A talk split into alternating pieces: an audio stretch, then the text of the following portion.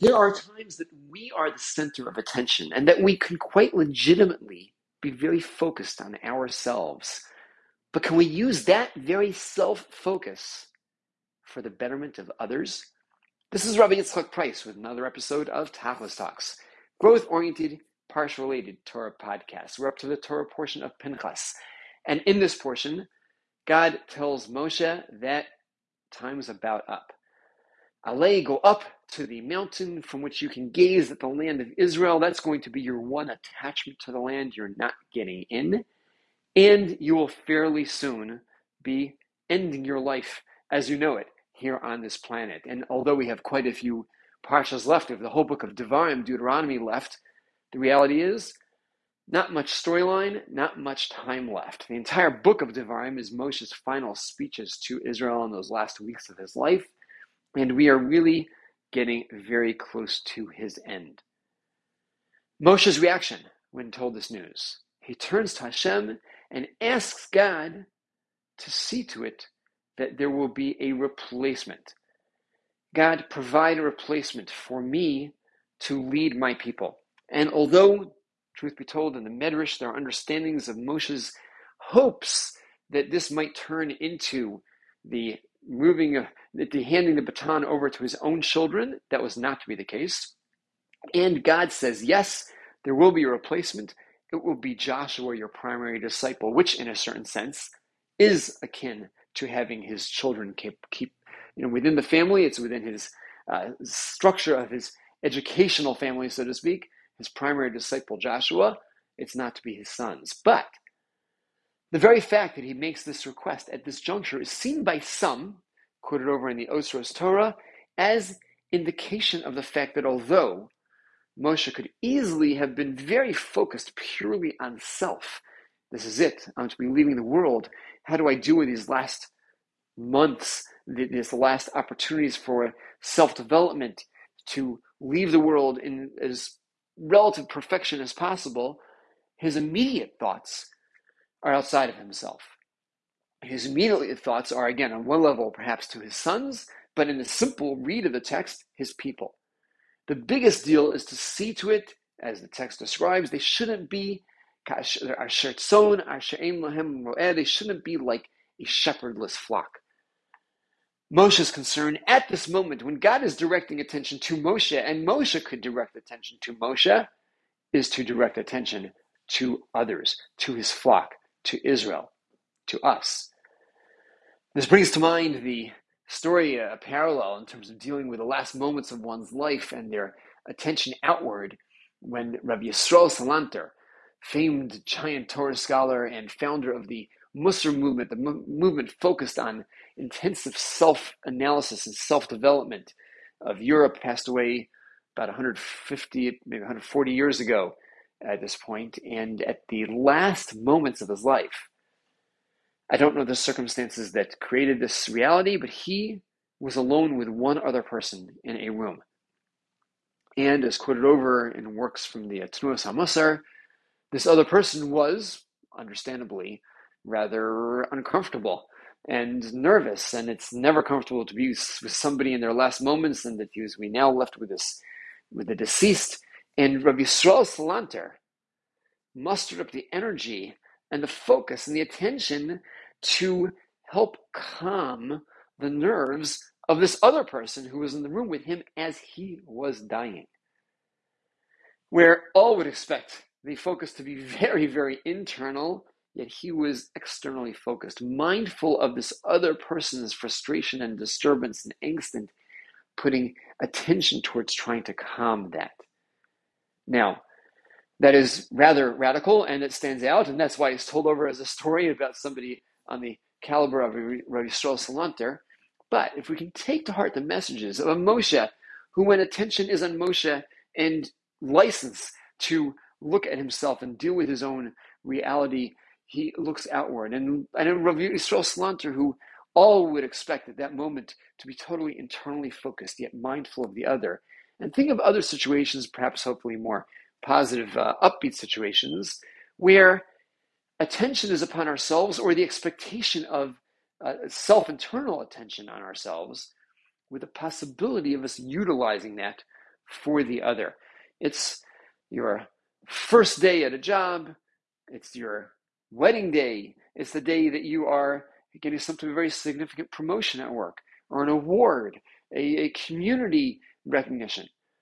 And all eyes are on you. And maybe a time that's very appropriate for you to be contemplating what do I do with this new opportunity, position, stage of life? How do I appropriately react in this moment? How do I, I develop the capacity to utilize this in some positive way toward the future? But maybe we can use those moments as opportunities for the other as well. When we feel big, when we were made to feel a sense of our own excellence, the Hebrew term for that would be the gadlus ha'adam, gadlus or gadlut, the greatness of man, and the recognition that we are no small being. We have enormous potential. And when we are being acknowledged, it's being highlighted, we're at a juncture where our potential is being actualized and noted, when we're feeling that sense of gadlus, of greatness, to think of what it really means to be gadol, to be big and great. Where does the Torah first use the term gadol? big, great. Way back to creation, day number four, we have the creation of the sun and the moon, the Ma'or HaGadol and the Ma'or HaKaton, the great luminary and the small luminary. The greatness of the sun is not only in the fact that it is so many times larger than the moon, ultimately, in how we relate to it and deal with it, it's not so much the issue of the size that is the big deal as the fact that the sun is a giver. From the sun emanates that light that the moon can only reflect. At the end of the day, we benefit from both, and they're both called the Ma'or, the source of light, but the sun is a giving source, and the moon is a receiver, and we benefit as a result of its having received that light. To be a gadol, to be great, is to be a giver. And when we are made to feel great, when we are recognizing our greatness, if we can ponder at that moment that greatness is associated with giving, then perhaps we can put attention, not despite the fact that attention is on us, but due to the fact that we are appreciating the attention and appreciating that internal recognition that comes with that, focus on the greatness that that indicates about ourselves and use that to focus outwards. Now, not always easy when in the moment it's all upon me. But if, okay, in this moment I, am being celebrated for some type of uh, community achievement, and I recognize, hmm, you know, there are others. How are they thinking about the moment that they didn't have this opportunity? Or how are, are there others that because of the fact that I have this, that I can leverage to assist with the fact that now I have a new role within the community? I was told recently, I was actually blown away by someone sharing how in, during COVID, many weddings had uh, very, very small turnouts, and many people were calling to wish the families well and the bride and the groom to what were very, very small, uh, minimalistic crowds. How someone told me how incredibly blown away she was when a bride reached out to her. It was the bride's wedding day, and this woman couldn't make it and felt very you know, it was kind of deflating that she couldn't be sharing the simcha with this bride. Before she had an opportunity to call, and she's figuring, you know, today I'm not going to bother calling the bride today. I'll try to reach out sometime in a, a week or two and and, and share my uh, my good wishes. But the bride called her, and how how great it would be for us to be able to be celebrating together in this moment. How how I'm I'm with you from the distance.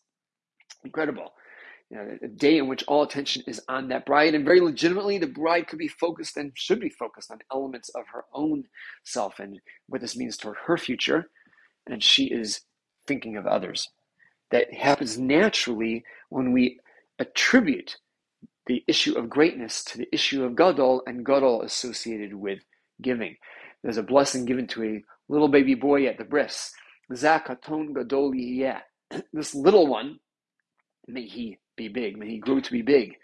That's not simply a declaration. May this little one who's now maybe, uh, I don't know, 16, 18 inches long and eight pounds grow to be six foot one and 160 pounds.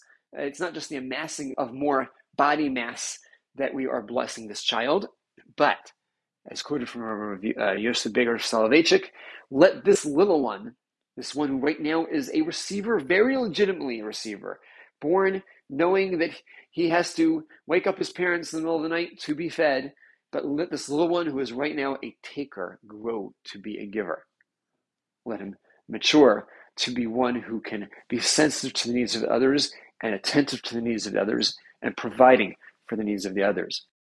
Moshe, Rabbeinu, and Rabbi Yisrael Salanter, and many other great, great, great people in our history have been able to be attentive to the needs of the others in the most extreme of circumstances.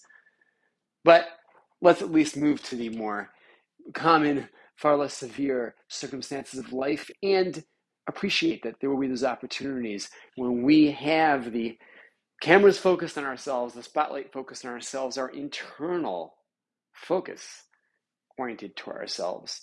But let's use that recognition to appreciate our greatness, our gadlus, and utilizing the message of what gadlus, what gadol really is, utilize all that energy to try to find ways to turn it outwards towards others as well. We talk about tachlis, achieving our greatness, in the introduction to the famed work Nefesh HaChaim. The, the uh, writer, actually the son of the author, describes how his father Rav Chaim of Volozhin, primary disciple of the Vilna Gaon, described that our tachlis is to be there for the other. A great expression, which I'll have to actually find. I don't have the phrase in front of me right now, but maybe at some future t- podcasts will actually focus on the way he described it. But the theme over there that our job is to be oriented on the other. Let's take advantage of the fact that we have the precedent in our greatest of greats to be able to do so in the most severe of circumstances and realize that we can at least do something similar in the hopefully very positive situations we find ourselves in throughout life. In so doing, we will be able to take that Gadol, gadlus message to heart, become broader, bigger people, become people who are truly achieving what Gadol means by being the givers, and be the type of people who will be far more likely to achieve our tachlis.